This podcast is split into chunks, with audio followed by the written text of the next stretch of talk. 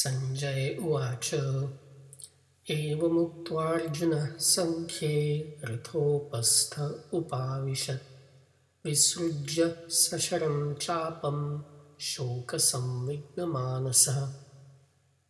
Now the Sandhi Vicheda. Sanjay is a proper noun referring to Dhritarashtra's advisor and charioteer. Uvaca means said. Evam is a particle meaning thus or so, as in verse 24. Uktva is the past tense of the verb meaning to say. Sankhya is the locative form of the noun meaning number, here referring to the company of warriors. Ratha is a noun meaning chariot. Upastha can mean upon or by the side of, so rathopastha translates as near the chariot. Upavishat translates as seated. I envision a weary Arjuna seated on the ground with his back against his chariot. Visrujya is a form of a verb meaning having dropped.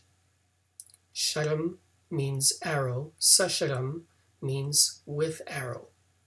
Chapam is a noun meaning bow. Shoka is a noun meaning anguish, grief, or sorrow. Samvigna is an adjective meaning agitated or disturbed. Manasa is a noun meaning mind or spirit.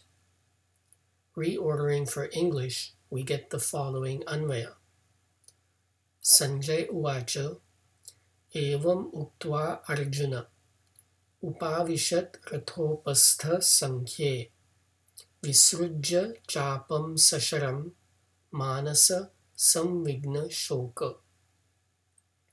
Sanjay said, so said Arjuna, seated near his chariot in the company, having dropped bow along with arrow, spirit disturbed by sorrow.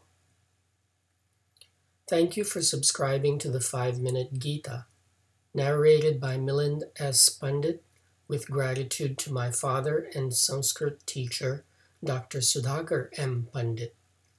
I recommend English translations by Swami Gambhirānanda or Swami Chinmayānanda.